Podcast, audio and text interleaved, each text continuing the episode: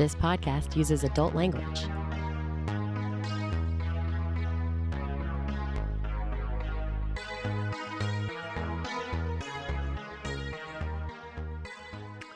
This is Kevin, And this is Elizabeth.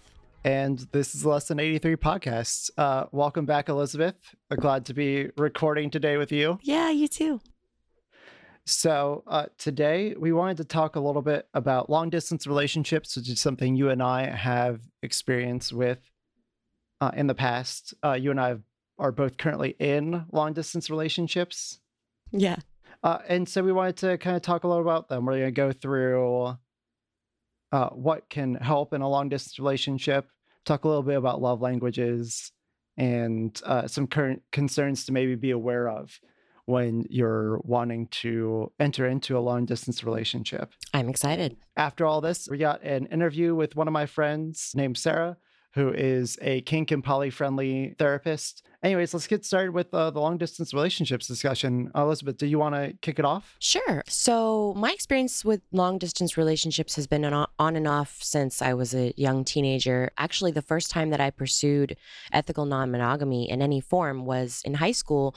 I had a long distance boyfriend, and I really fell for this girl at my high school and and I you know approached my boyfriend and I was like what would you think if we dated other people as well? You know and he was like no. But I tried. Anyway and so um I feel like long distance relationships can be great with polyamory in a lot of ways. I think that monogamy can be more tricky with long distance because especially if you're a physical touch type of person which we're going to cover a little bit later with love languages. So yeah uh, long distance can be great. Uh, your relationship can totally thrive but we're going to cover a little bit about some communication styles and how things like that might help. I know for me, I probably wouldn't consider being in a long distance relationship if I wasn't polyamorous because for me, I really need those physical aspects of relationship whenever I can have it. And being stuck monogamously with somebody who is distant from me would be very, very difficult. yeah i feel the same way actually And so, you know, uh, we may have talked about it before, maybe not yet, but I really love that polyamory can really give me more nuanced relationships where I can appreciate people for who they are, where they are, and not to have to have a, a laundry list of needs that have to be met by this one person uh, in my romantic life. Yeah, I agree. I really like that. I like that um, polyamory is a choose your own adventure in a lot of Mhm. ways. I mean, any relationship is, but with polyamory, there's more flexibility about what characteristics and hobbies you have in common with your partners because you don't have to match up in every way or change at the same rate in the same ways. I love that about polyamory. And you had mentioned physical touch. That kind of touches on one of the things that we wanted to talk about in relation to long distance relationships, and that's love languages. I'll I'll just throw in there if you don't mind. Um, the love languages that we're talking about are the five love languages based on a book by Gary Chapman called The Five Love Languages. And just to run down them real briefly, they are basically ways that people, sh- you know, show and receive the the feeling and actions of love from their partners. And so, words of affirmation, physical touch, receiving gifts, and I would argue giving gifts, um, quality time, and acts of service. Those are the five love languages. So, what do you think about those, Kevin? I really felt connected to it when I first learned about it. And a lot of things kind of clicked into place when I had heard about it. I was like, ah, this is why people have different expectations in their relationships because they want and need different things and they express their love by giving different things. yeah. Uh, so we were going to kind of run through just briefly, you know, a little bit about what each of them are uh, before returning back to the main topic at hand. Uh, so let's start with the words of affirmation. I think that's a pretty common one, uh, especially for giving love languages for a lot of people, is to want to express that uh, through kind words. Absolutely. I tend to be one of those people who makes the incorrect assumption that my partner doesn't need reassurance that I love them. Um, and so then my partners are like, they're words of aff- affirmation people, and they're like, wait a minute, does she even love me? you know, and I'm just like, well, surely they know that I love them, so I don't need to remind them. But there's a that's an example of different love languages because mine are not words of affirmation as much. So, like one particular partner I'm thinking of, definitely. So, I have to remember, like, oh, the way that person receives love is through words of affirmation. And I need to remind him that I love him, even though he knows, you know, and that I'm proud of him and that I, you know, that I like him and blah, blah, blah, all those things. So, yeah, there's a, there's a difference right there. But what about you with words of affirmation? I enjoy giving and receiving words of affirmation, uh, but at times, uh, words of affirmation, especially if I'm in a depressive episode or if I if I'm not feeling well, uh, then words of affirmation aren't as useful. And Yeah. so, even for some people, what those needs are to understand love and to feel loved uh, can change. Uh, the next one on the list is uh, physical touch, which you know can express anything from a hug to sexual intimacy. You know, it's a whole wide range of different. Holding hands, Yeah, holding hands. snuggling on the couch while you watch TV. That's all physical touch. Yeah. Yeah. That's definitely a big one for me, which is, I think we touched on earlier, why I probably wouldn't be monogamous in a long distance relationship. I don't, I wouldn't be monogamous at all. I don't think, yeah, definitely not long distance because I do love physical touch. It's definitely a big love language for me. And I like snuggling. You know, I don't even need all of my relationships to have a sexual element necessarily, but like I do want to be able to feel comfortable enough to touch their skin in some way. So, and I'm intimate with my friends in that way too. Like I hug and snuggle a lot of my friends. I tell them I love them. You know, it's, love languages can transcend, you know, different types of relationships. But anyway, so yeah, physical touch, that's a big one. And I'm glad we're bringing it up today with long distance relationships because that's like the one big thing that can be missing Yeah. from long distance. You can do almost everything else, I would say. But physical touch is the tricky one. So, how do you feel about physical touch? I bet you're a big physical touch person too. I am, and, and you know, we alluded to this earlier as well. For me, that physical touch is a it's a big reason why I may not be able to have solely long distance relationships by choice. what are ways i mean we're gonna we're, we're gonna get back to everything in a second i think but what are ways that you have found to work away work around that uh, limitation in long distance relationships do you think like is there anything that kind of not takes the place of but like i find that having t- like clothing items that smell like my partner's is a nice like replacement sometimes if they're not around for physical touch even though it's like an, an Mhm. olfactory thing actually but you know what i mean like something physical that i can touch that reminds Yeah. me of them so maybe that can help with long distance that kind of thing you know Yeah, uh, for me, it's hard to tell because my only functional long term relationship has been with somebody who I am deeply committed to and committed to on an emotional and intellectual level. And, you know, if I had my way of the world, then her and I would not be separated. But that's not the the world we live in right now. And so I, I'd much rather have her as a long distance partner.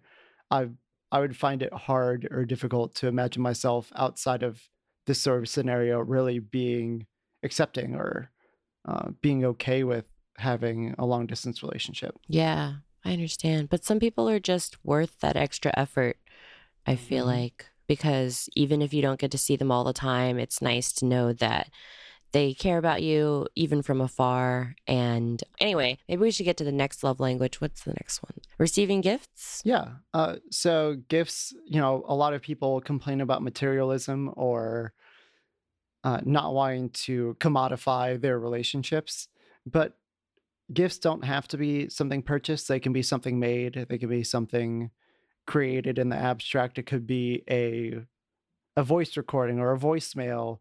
A gift can be a lot of different things, uh, but there's nothing wrong with appreciating and enjoying giving or receiving gifts as long as you're not demanding it of people who are financially unable to contribute what you want or are demanding of them. I find that with this one, there's a lot of crossover with the other la- love languages for example, Mhm. acts of service and physical touch because those are gifts to me. Like the gifts the gifts of someone's time, the gifts of their energy, the gifts of, you know, physical intimacy in whatever way, like those are gifts to me. So I guess gifts might be kind of a big one for me because I see a lot of the love languages as gifts and I also as like a kinkster, a lot of gifts for me involve like service or physically intense sensation um, that I delight in. So gifts can be a lot of different things, in my opinion.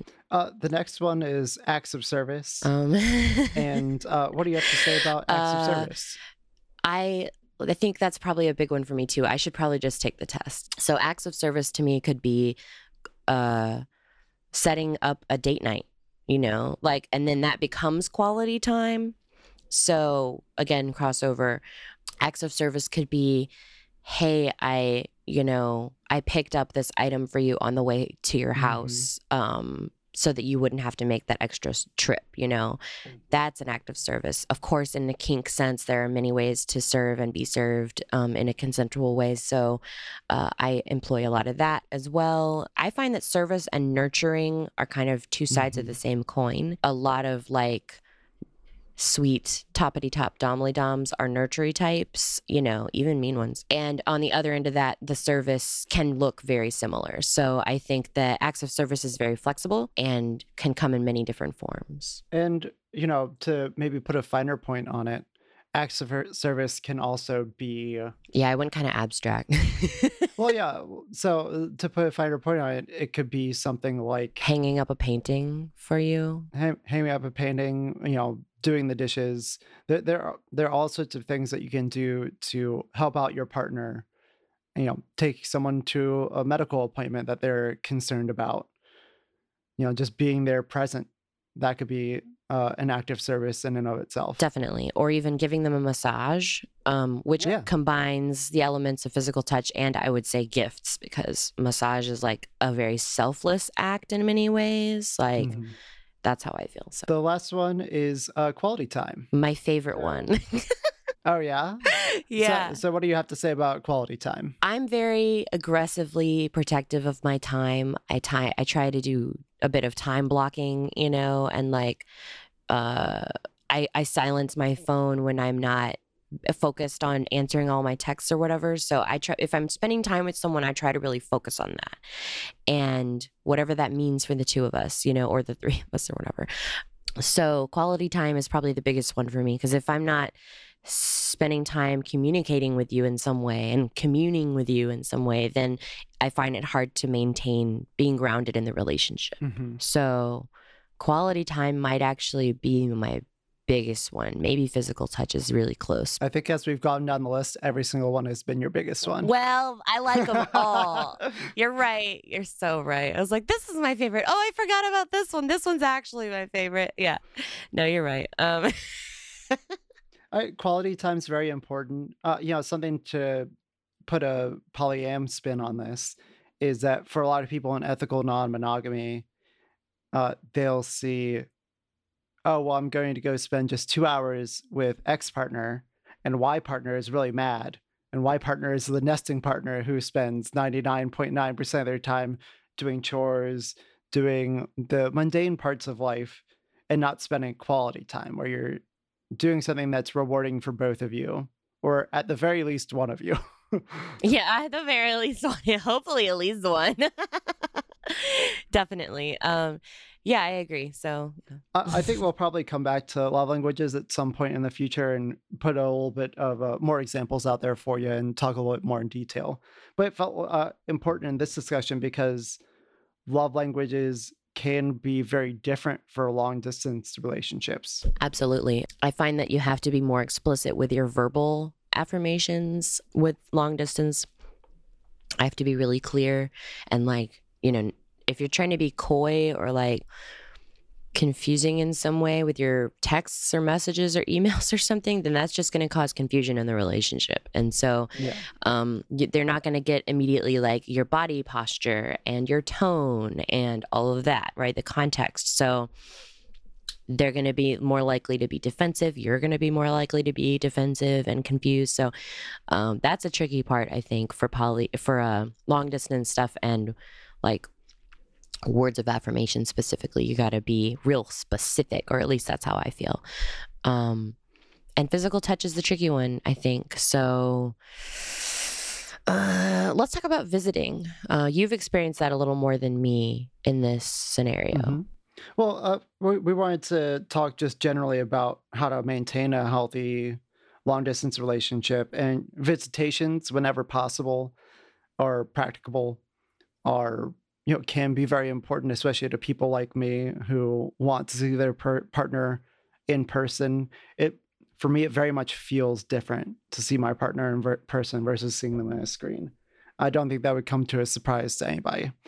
Uh, so scheduling those out having them be something that you can look forward to um, being realistic and understanding where people are and aren't able to uh, participate with you in that sort of way in the relationship. Uh, understand and make sure that you're both compatible with how often are you able to see each other and is that going to be enough? Yeah, yeah. yeah. Because some people are happy with once a month, and some people are happy with like twice a year, and some people are happy with like twice a week. So, Or never. or never. yeah.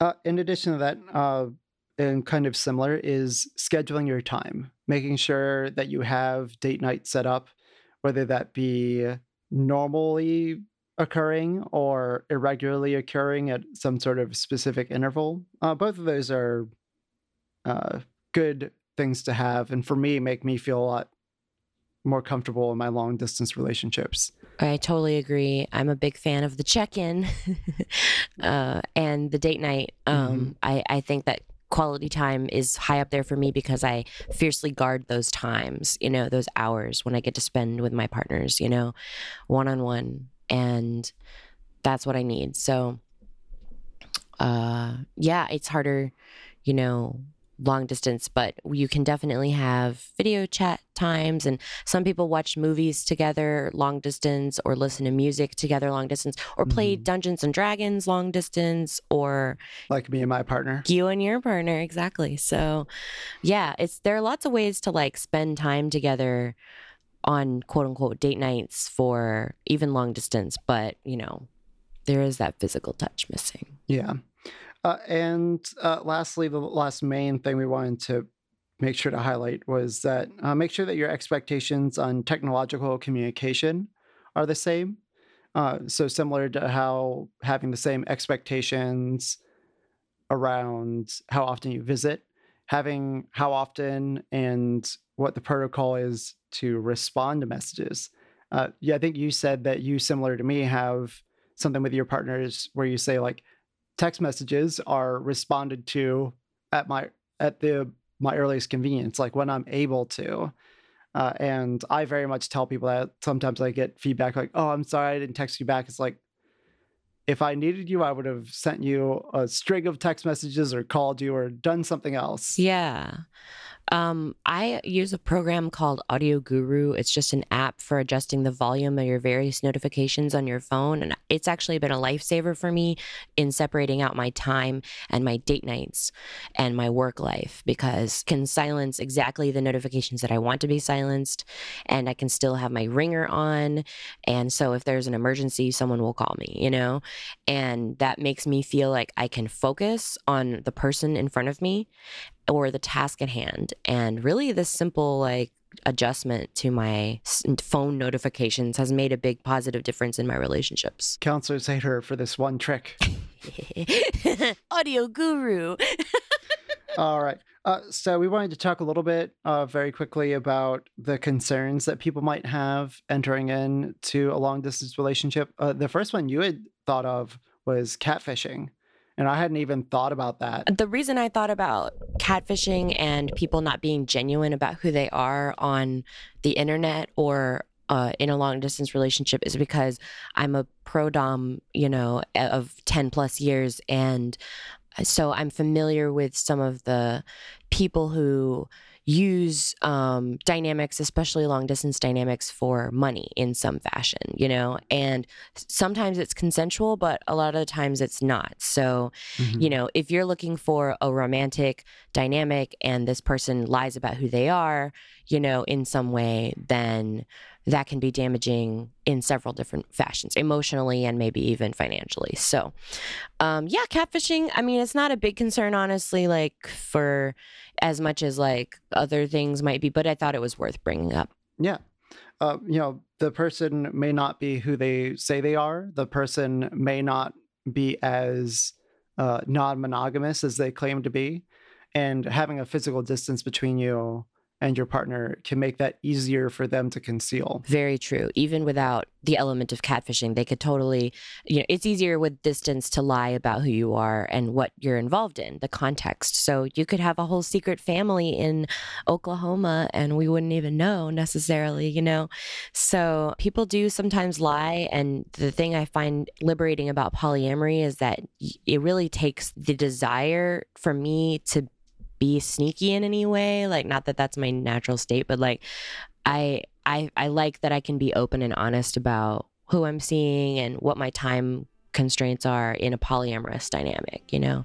Well uh, that was a great discussion. Uh, we'll probably come back to many of these topics again in the future. On the next segment i'm going to be talking with my friend sarah the kink and poly friendly counselor about concerns and uh, things that are useful information for you. Yeah, she's awesome.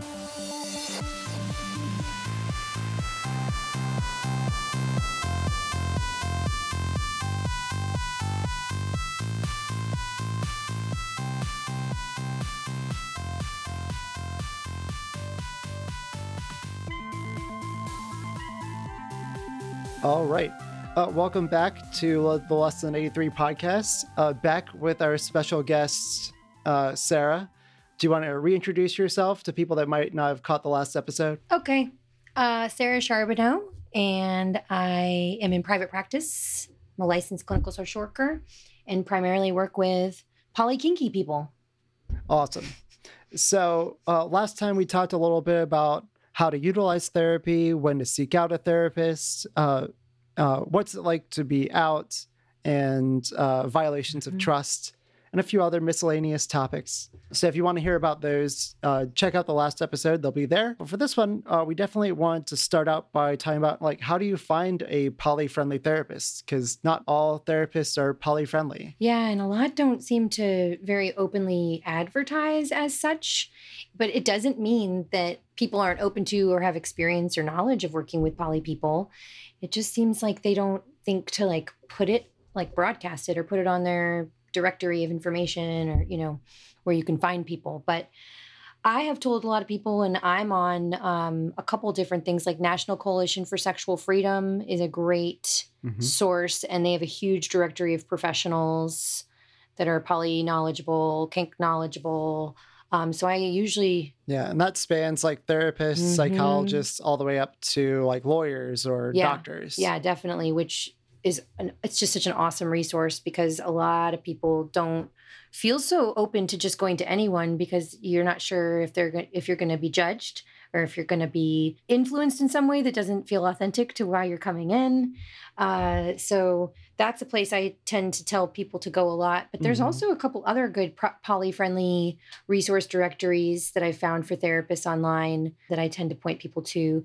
Sometimes on Psychology Today, you can search poly as a keyword, and some people come up but it's often very few. Gotcha. And to kind of expand on why people might want a poly friendly therapist, I know experiences I've heard people going to the therapist and spending the first eight or nine sessions explaining ethical non monogamy and why it's okay mm-hmm. or why it's a mm-hmm. good choice for them. Yep. Instead of focusing on other things that they want to focus on in therapy, they're having to educate their uh, therapists. Do you want to expand on that at all? Or sure. Yeah, that's that is a common complaint and kind of my worst nightmare. You know, I, I joke with clients that I make it my lot in life to make sure I'm at least keeping up, if not one step ahead, and so that they can spend their time using it for what they really need to be there for. Mm-hmm. You know, the last thing they need to be doing is using their time that they're paying me for to educate me on things that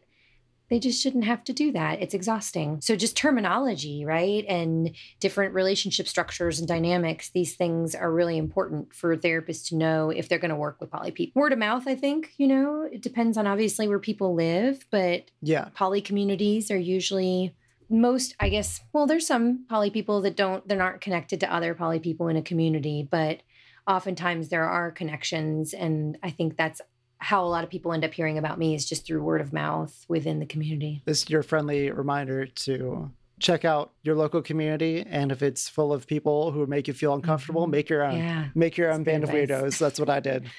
And look where i am now. Well, uh, so I think that's all great. Uh, so we also wanted to try to talk a little bit about uh, mental health or how relationships might have a positive benefit to your mental health. So what do you what do you want to say on that? Oh gosh, there's so much. Well, I mean, first and foremost, that connection is everything, right? I mean, if you know, we really strip down most things about humanity. I mean, it's about connection. So the more connected we are to our people, the better we usually feel. Um, so when we don't have good connection or we feel very, we're very isolated, uh, it often is negative, you know, it has a negative impact on our mental health. So that in general, I think, you know, everyone needs to feel like they belong or are loved and seen and deserving. Mm-hmm. And I think relationships are a really good source of helping us feel that way. So I think that's probably, you know, the biggest thing that I think is good for our mental health to feel connected to other people and have meaningful relationships, whether it be intimate, romantic, sexual. Friends are a type of relationship, family are a type of relationship. Relationship comes in all stripes, but uh, you know, especially romantic relationships, I know for me are highly valuable. So I've always considered, you know, humans to be a very social creature. And so like I've always found a lot of benefit to my social circles uh, one of the commonly heard pieces of advice that I hear uh, talked about is, you know, make sure you're in a good place before you start relationships. Do you have uh, specific thoughts or feelings about that? what does good place mean? You know? Yeah. That's why I want to poke at that and be like, what does that exactly mean? You know, because are we in a good place with our job? Are we in a good place with ourselves? Are we in a good place, you know? where we live like what is yeah of course that's what i want to do is like dissect what does good place mean yeah now is it true that i mean if we're really in a in bad shape right? We're maybe having trauma responses to things or if we're really in a dark place we're not stable with our moods or have good coping skills then sure that might not be a good place right? It's such a hard question to answer you know? I generally think that I do believe, I mean, I think that we need to have at least a decent sense of self worth or feeling of worthiness um, in order to, I think, have the best shot at good intimate relationships and romantic relationships. Because I, I see a lot of people end up making choices or sacrifices in a way that mm-hmm. does not reinforce good self worth in relationships by not communicating what they need or want or how they really feel because they don't feel like they can or they should or yeah you know there's a lot of stuff that can come up are you a fan of dan savage at all the advice columnist most yeah mostly I, I i'm probably in a similar boat to you that it's like not everything he says i can agree with but uh, yeah. he, he's got a turn of phrase of like being in good working order. Yes. Being able to do the basics for yourself, being able to care for yourself and advocate for yourself, I feel like is the the key aspects that you really need to be able to make sure you can do. But yeah, I think you had a good uh, few good add-ons to that list. I'll probably be adding when talking about this in the future. Mm-hmm. Yeah, I I like that uh, phrase too, and I do agree with it because you know i've known people to where if they have a hard time even just being by themselves or with themselves and they are always seeking to be with someone else in order to not have to be with themselves that's you know other people external things can't be everything you know mm-hmm. yeah there needs to be a certain amount of self-actualization right things that where you appreciate your own life right or enjoy your own company a little bit yeah uh, so what other kind of like uh, ways do our relationships uh, help provide good mental health support, or do you feel like you want to talk more about uh, some of the negative effects of relationships can have when they're not going as well as they should? We could do both, but I ha- I have one. I have a couple Okay. more things I could say about positive, like ben- you know, benefits in how it can help our mental health. Is I think partners often help us like mirror things back to us sometimes. You know, I know I've been challenged by partners in really positive ways, even though it was a real bitch simultaneously. You know, but like I, it was something I needed to Mm-hmm. see or hear or be or be pushed on Mm-hmm. that was actually good for me, you know, or healthy for me and helped me improve myself in some way. So I think sometimes our partners can help mirror things back to us that we don't always see. We can get into our own grooves and habits real quick, you know. And One of the things that I've always said I've appreciated about Polly is it really helped provide a foil to myself. And it's very easy to dismiss one partner oh yeah. telling you that you should change something in your life when you got two or three people saying, no, this is a problem, you should fix it. You're Right. Like, oh, it's not that just that one person, yeah, yeah, it's me. yeah. Common denominator, right? You're like, oh, if you're hearing the same thing from multiple sources, chances are you need to look at that, right? Yeah, yeah. yeah, and I think that that's really true, and we don't we don't see that within ourselves when we're just in our own hanging out with ourselves, you know. Like, but other people can be Mhm. really good at putting the mirror up and helping us look at ourselves differently, which is good. We all need that. I mean, like the flip side of that is sometimes people can challenge you in ways that are unhealthy or not reflective of reality and warp your sense of reality. That could be definitely a negative. hmm Yeah, detrimental to mental health would definitely be those. I mean, the most obvious extreme is like more toxic relationships or communication issues where we are, yeah, we're told that we're crazy for thinking the way we do or feeling the way we feel or having a need, having a request. And also, stigma you know when it comes to mental health if someone's struggling if they're having depression or anxiety and you have a partner who says kind of like what's the big deal? Right? Like just just get over it. It's not that big of a deal. Why are you so upset you know that invalidation Yeah. that can happen even with the best intentions which i think most invalidation can be well intended you know when we're trying to fix somebody else's feelings or problems and trying to help problem solve when really our partner you know we just want to be heard we want to be maybe comforted but we're receiving invalidation that can be really painful and it can cause more sadness more is- feeling of disconnection or isolation even if our partner's right next to us Yeah. you know And can cause you question whether the feelings you're having, like you were saying, invalidating, but it can make you feel like maybe those emotions are coming from nowhere but yourself instead of being a real response to a stimulus, which, you know, your partner doesn't truly understand where you're coming from might be part of the problem. Right. Yeah.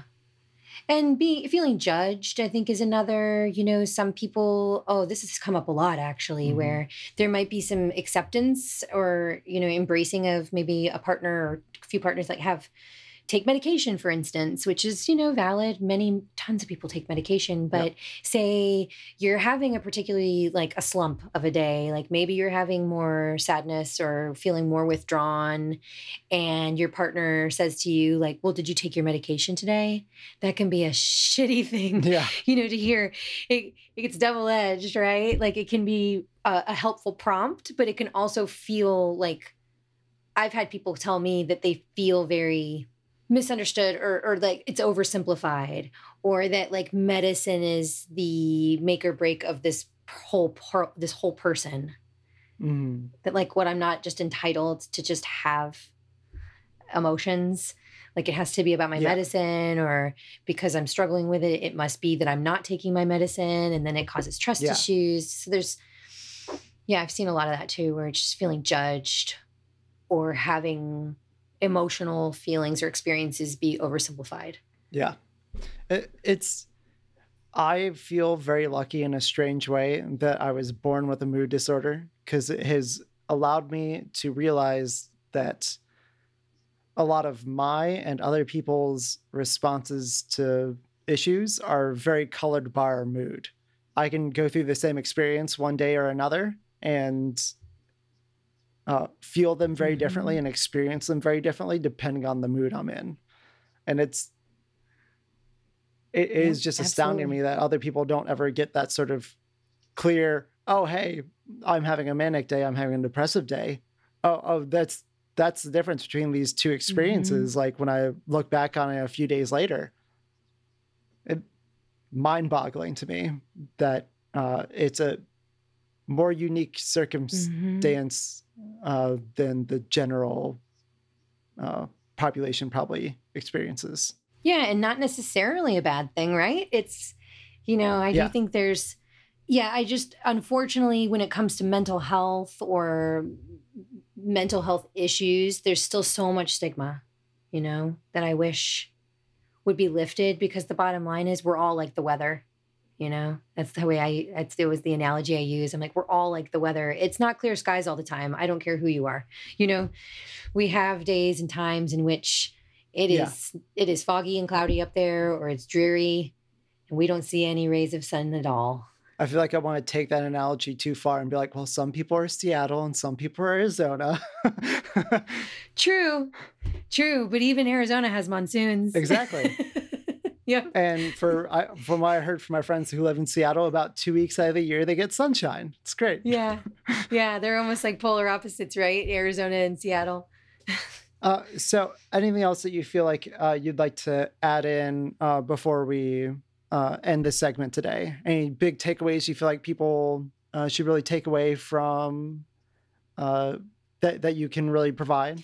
yeah um it's my it's my soapbox i always go on when we're talking about these Here we things go. especially Go well, it. and it's not mine it's shared with people who are very well known like brene brown um and but when we're talking about relationships and connection right and and intimacy we have to be willing to be vulnerable right so like if we have um, we have our emotions we're struggling with our emotions if our weather is not good it's like we have to be willing to let it be known you know so many of us i think tend to kind of retract within ourselves and not want to be seen or not want to let other people know how we're doing.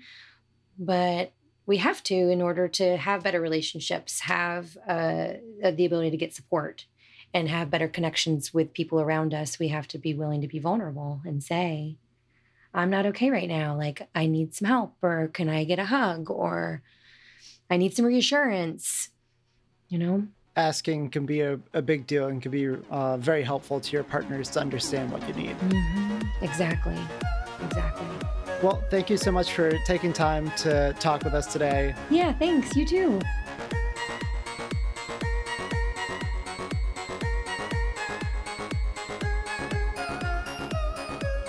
You can find us on Twitter, through email, or on Reddit. To submit your questions or to recommend topics, please reach out to our contact info in the show notes. This episode was edited by Jordan Davis. Music is by Anti Lude, and logo designed by Carmen Bolding.